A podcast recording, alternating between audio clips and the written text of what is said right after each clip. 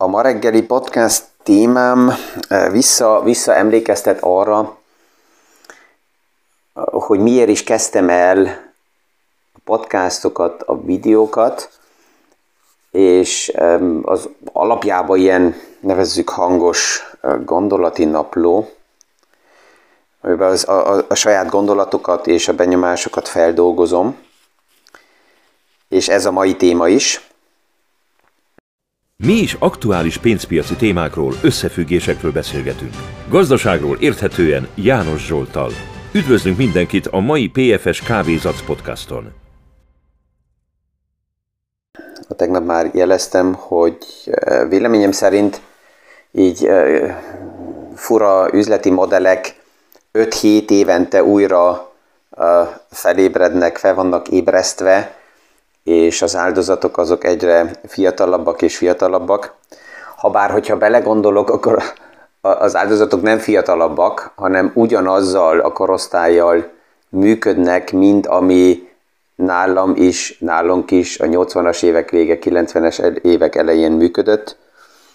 Csak én távolodok el ettől a korosztálytól, és remélem, hogy mivel úgy érzem, hogy ez egy nagy különbség a 90-es évek eleje és most 2020 között, hogy akkor nem éreztem úgy, hogy lenne valaki, vagy lenne social media, lenne podcast, vagy egyéb, aki nekem tud nem véleményeket, hanem háttérinformációkat adni, azért, hogy azokkal az információkkal rendelkezve esetleg más kérdéseket tegyek fel, vagy azzal a háttérinformációval rendelkezve el tudjam dönteni, hogy belemegyek-e a bizniszmodellbe, vagy nem megyek bele.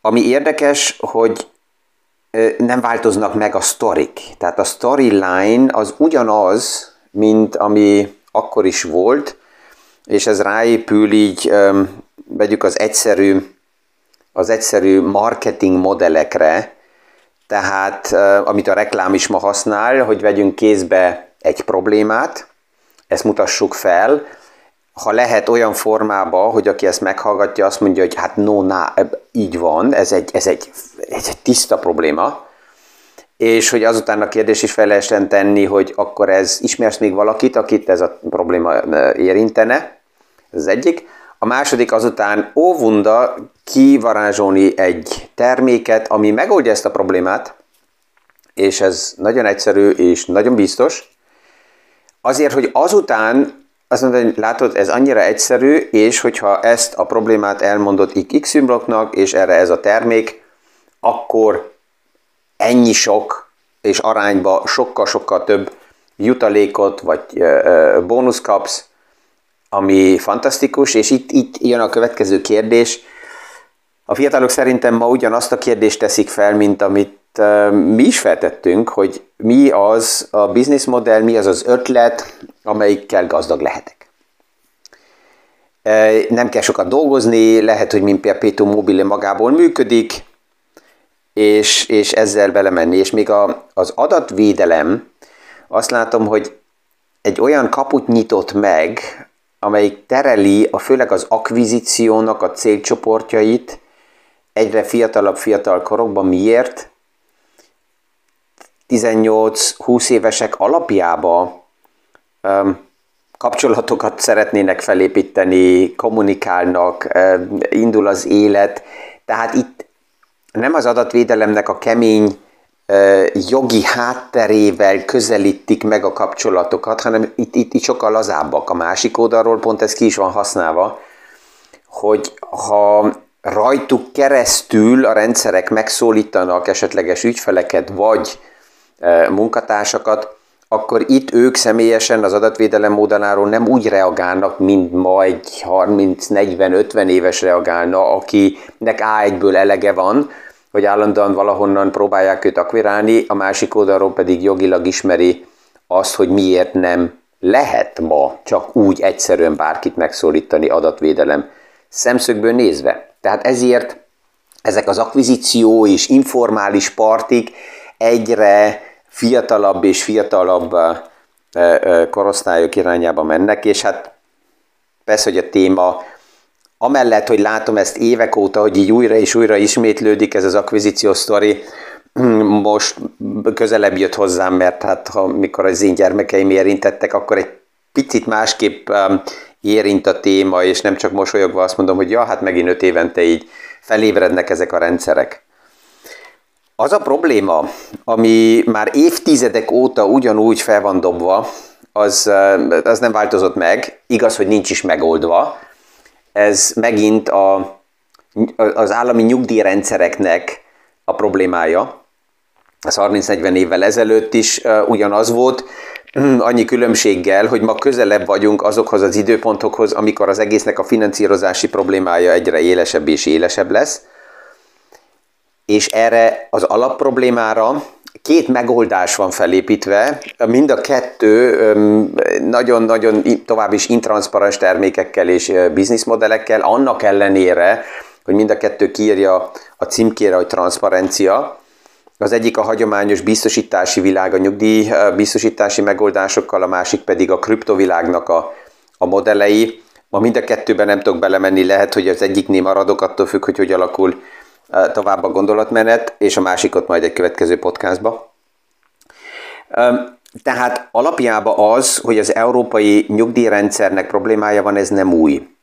Persze, hogy minden új fiatal generáció, mikor legelőször ezzel konfrontálódik, azután azt hallja, hogy egy olyan modell létezik, amelyik arra épül fel, hogy az aktívan befizetők finanszírozzák a nyugdíjasokat, és ennek az alapító idejéből az aránya 7:1-ből, tehát 7-en fizettek be egy nyugdíjas, tolódik el abba az irányba, hogy ma valahol Európában átlagban ilyen 3:1-hez modelleknél vagyunk, és megyünk 1:1 irányába. Tehát a fiataloknak egyre több és több a nyakukba van téve, ami azt jelenti, hogy ez a modell míg a világ nem fog működni, és ezért, kacsing, kihúzunk a sapkából a nyuszit, van egy termék, amit évtizedek óta a biztosítói iparág mind megoldás viszi ki a piacba, és az érdekes az, hogy a megoldás finanszírozza azt, ami alapjában a rendszernek a problémája. Mert ugye van olyan kijelentés is, hogy oké, János úr, már 30-40 éve lehet hallani, hogy állítólag a nyugdíjrendszer össze fog omlani, de még mindig működik. Igaz, hogy nem kapok sokat, de valami még mindig van. És azt mondom, hát persze, mert hát az eladósodás is megemelkedett párhuzamosan nagyon erősen az államok oldaláról, aminek egy nagy része pont ezeknek a szociális rendszereknek a finanszírozására épül fel.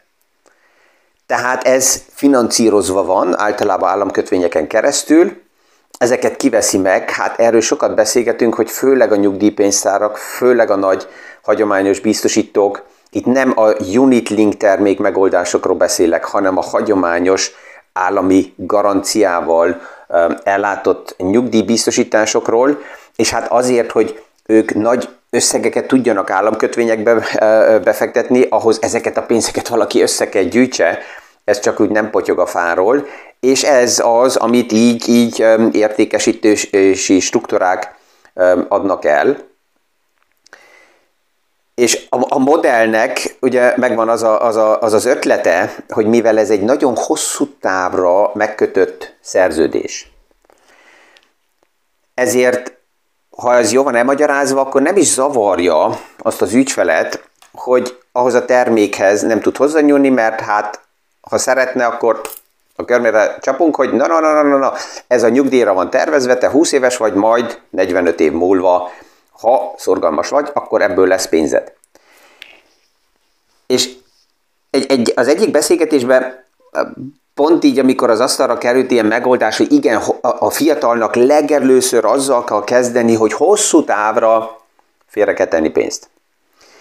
Akkor az én megközelítésem, mint pénzügyi tervező az, hogy azt mondom, hogy ha valaki már elhelyezkedett a munkavilágba, akkor ez első véleményem szerint az lenne, és ez most nem tény, hanem egy vélemény, hogy először stabilizálja a képességeit, az anyagi bevételi helyzetét annyira, hogy meglegyen egy kvázi valamennyire biztonság, hogy azt mondja, hogy oké, ezt a képességemet naponta, hetente, havonta el tudom úgy adni, hogy biztos legyen, hogy megvan egy magasabb bevételem, mint amennyire szükségem van a fix költségek oldalán.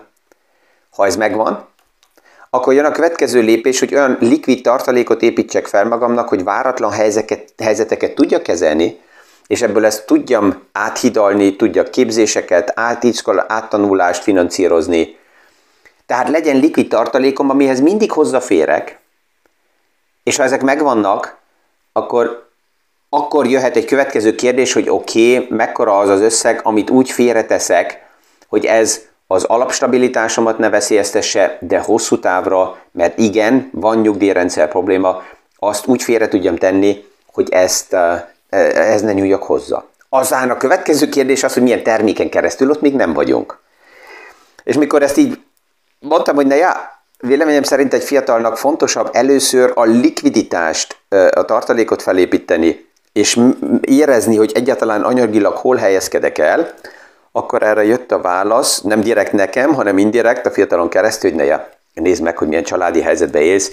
Ha rövid időre neked problémád van, akkor, vagy likviditási problémád van, akkor a szüleid biztos, hogy fognak segíteni, tehát téged nem fognak az utcán hagyni. És mint apa persze azt kell mondjam, hogy nem kérdés, a gyermekeimnek anyagi problémái vannak, akkor persze, hogy ott vagyok és támogatom. Zárójelbe, ha olyan csapdába léptünk bele, ami előre látható volt, és így trompétával mentünk neki a falnak, az biztos, hogy egy kicsit kritikusabb helyzet. De itt kihasználják azt, hogy azt mondják, hogy likviditás minek, tartalékat kép, itt ott nem kapsz kamatot, és az infláció az egészet meg... Ezért hosszú távra kell. És ennek van egy másik logikája, hogy hosszú távra kell. Miért? Mert a hosszú távú szerződésnek megvan egy olyan előnye, és erre a pénzpiaci iparán elég jól felépítette a modelleket, hogyha ma valaki havonta mondjuk 50 eurót félretesz a nyugdíjára, akkor ő azt mondja, és aláír egy szerződést, és kényszeríti magát, hogy igenis, ő 20 éven keresztül ezt félre fogja tenni. Erre persze mindig jön a válasz, hogy bármikor meg tudod szüntetni, és meg tudod változtatni. Igen, a kérdés az, hogy milyen áron. És mit kapok vissza? Tehát mivel egy hosszú távú szerződés, ezért ezt a szerződést belső költségekkel nagyon egyszerűen lehet terhelni. És mi a legnagyobb költségi pozíció? Hát a Wunderwuzi értékesítési rendszert kell etetni, ezért abból ki kell venni sok költséget és jutalékot. És ezt az ügyfél nagyon hosszú ideig, évtizedeken keresztül ezzel a kérdéssel ügyfelek nem is foglalkoztak, aztán lassan kezdett szivárogni az, hogy van egy úgynevezett visszavásárlási érték. És ez a visszavásárlási érték azt mutatja, hogyha ilyen hosszú távra megkötött szerződést futamidő közben valaki megállít, akkor mennyit fog visszakapni. Na most egyet tudunk, hogy az emberek így kíváncsiak, és néha szeretnek így benézni, hogy ha ezt a lépést ma megtenném, akkor mennyit is kapnék vissza. És ha látják az értéket, akkor azt mondják, oké, ez jó, akkor hagyom. Ezt ugye felfedezte az iparág is, és ezért azt mondja, hogy oké, akkor ezeket az értékeket turbózzuk ilyen bónuszokkal. Tehát jóváírások, bónusz innen, bónusz onnan benne van kalkulálva, és ez úgyis csak a papíron kell, mert ha valaki belenéz, és azt mondja, hogy ilyen az érték, minden rendben van, mehet tovább. De ugye ezeket az értékeket nem kapom kézbe, akkor, hogyha fel is mondom a szerződést, ezek ilyen nyugtató értékek, amik ott ugye benne vannak, azért, hogy ki lehessen venni az elég nagy, magas províziókat. És itt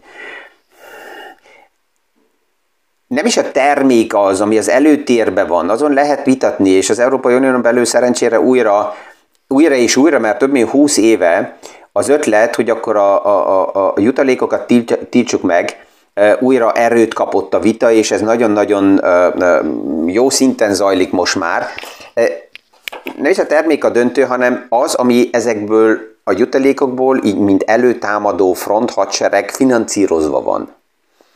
És az a szinte szektákra hasonlító modell, amivel kimennek, és hogyha valaki egy egyszerű kérdést tesz fel, vagy tényeket szeretne csak megvilágítani, akkor nagyon agresszív a reakció.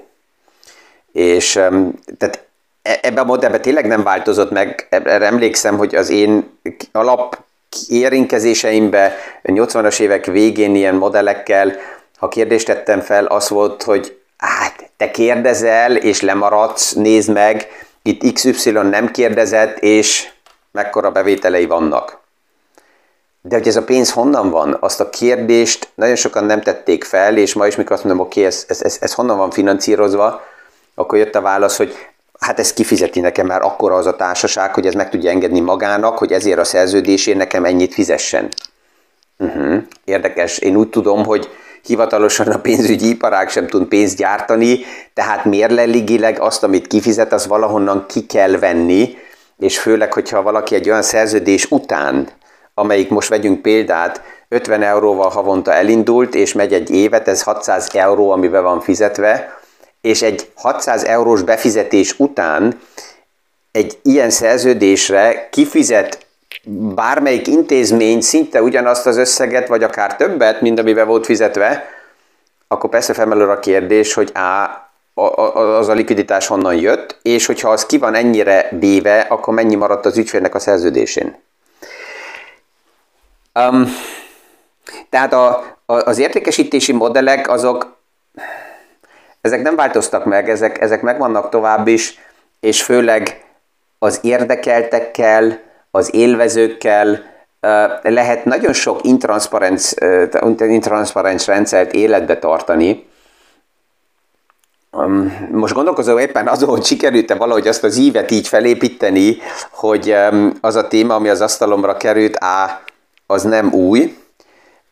Semmilyen formában nincs kedvem kimenni, és csak itt kioktató, okoskodóként azt mondani, hogy ezeket mind már ismerem és láttam, hanem inkább tájékoztatást, háttérinformációt, kritikus gondolkozási modellt elindítani, és ha valaki ezt félretaszítja, és azt mondja, hogy ez mind túl komplikált, jó volt a parti, a buli, ahova meghívtak, és hogy mellette meg kellett vegyek egy nyugdíjpénztár, vagy egy nyugdíjszerződést, hát ez valamire majd jó lesz, oké, akkor azt csinálja tovább, és akkor neki az egész téma úgyis lényegtelen. De én azt látom, és ezt láttam abban a környezetben, a millióben is, hogy nagyon sokan, mint ügyfelek, akik érintkeztek ilyen modellekkel, kvázi egy bizonyos szemszögből elégtek. Mert csalódottak voltak is. Kialakult ebből az a kép, hogy a pénzpiaci iparág őket csak behúzza. És azok, akik mint értékesítők minden kritikus kérdés nélkül a modellekbe mentek, ők is kiégtek, és tönkretették a hírnevüket.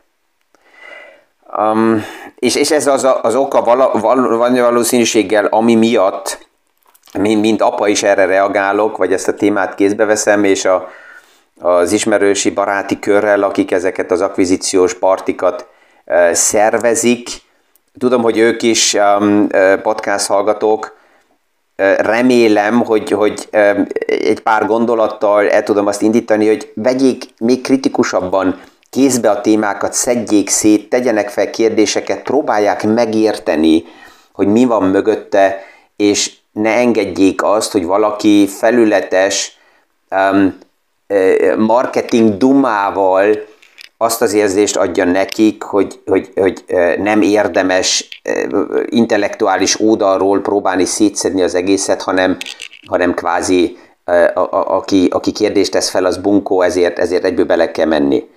És ezeket az emociókat persze, hogy a fiataloknál még egyszerűbben lehet játszani, és jobban lehet kézbe venni. Most már lehet is érezni azt, hogy miért mondtam azt, hogy az egyik modell, ami a biztosítókra épül, az, amit majd picit kézbe veszek, a másik, ami a kriptovilág körül mozog, azt majd a következő napokban, mert ott is, ha a tényeket megnézzük, akkor azok a perpetuum mobile ötletek és megoldások, amivel kiveszik a pénzt a fiataloknak a kezéből egy vízióért, az nem működik, de csak egyszerűen a tények már alapjában felmutatják, hogy nem működik.